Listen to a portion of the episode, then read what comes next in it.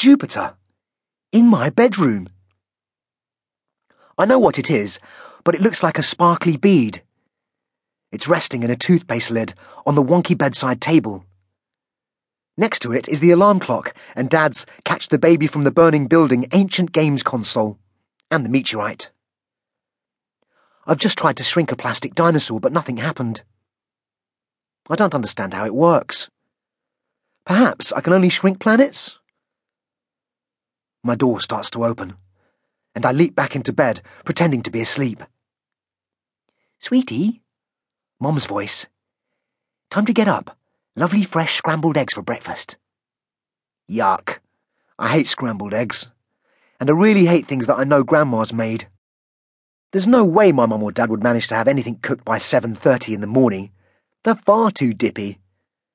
They gave up sensible jobs in London so that we could come and live here with Grandma in her ancient house on the edge of the model village. So that they could be stage magicians. Toast! Grandma yells up the stairs. 7.30. Bus leaves in half an hour. Don't be late. I leap out of bed again, wide awake. The planet's lying there by the bed, sort of safe, yes. But Grandma might come in. She might decide to clean my room. She'd blunder in like she always does, knocking things over, talking to the furniture. Her eyesight's shocking. She'd never notice if she'd knocked it off. It might even go up the ancient vacuum. I imagine Jupiter, caught up in the furballs of the vacuum cleaner, jostling with the cat fluff and Tilly's hairbands, lost forever in the local tip. Or Mum might have a tidy moment, see the little thing sparkling, and take it off, and stick it on one of her glittery costumes or something. Or worse, she might think it's Tilly's. No way.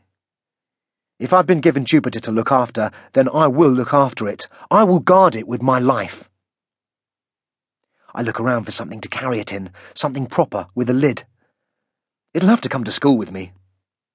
I know you're never supposed to take precious things into school, but I can't leave it here. I pull on my school uniform while I search. I stick the meteorite in my pocket, although it would probably be safe in my bedroom, and find myself staring at Jupiter again. Wait till I show Jacob Devlin this. That'll shut him up. Tom? Toast, now! I stuff my shirt down the back of my trousers. I rummage under my bed. There's an egg-sized plastic capsule. I want it on the pier. It's got a pink fluffy kitten thing inside. I chuck the kitten thing in the bin and gently tip the planet from the toothpaste lid into the capsule. And it sort of rolls up the side, still spinning, still glowing. I jam the lid on till it clicks. In my pocket, I can feel it vibrating. I hope it doesn't burn through the plastic. So I've got a meteorite in one pocket and a planet in the other. Yes. And it's my birthday in three days. I'll be 11. Yes, yes, yes. Downstairs, Mum's feeding the rabbits. Dad's sawing something out in the yard. I put the scrambled egg in the cat's bowl, stuffed singed marmalade toast into my mouth, slurp half a chipped mug of hot chocolate with white bits floating on top, and head for the front door. Have you done your teeth, dear? asked Grandma. So I drop my school bag, charge upstairs, turn on the taps in the bathroom, rinse my toothbrush in the cold water, and make spitting noises. Tilly appears in the doorway. I know you didn't clean your teeth properly. I'll tell Grandma. I lunge at her, and she screams, and Grandma shouts up the stairs.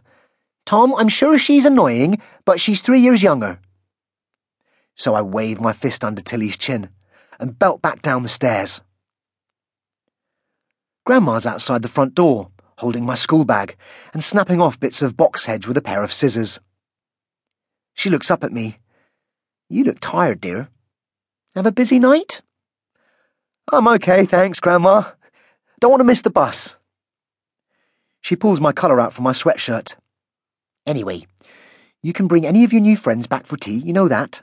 I can rustle up a nice liver and bacon, drop of a hat.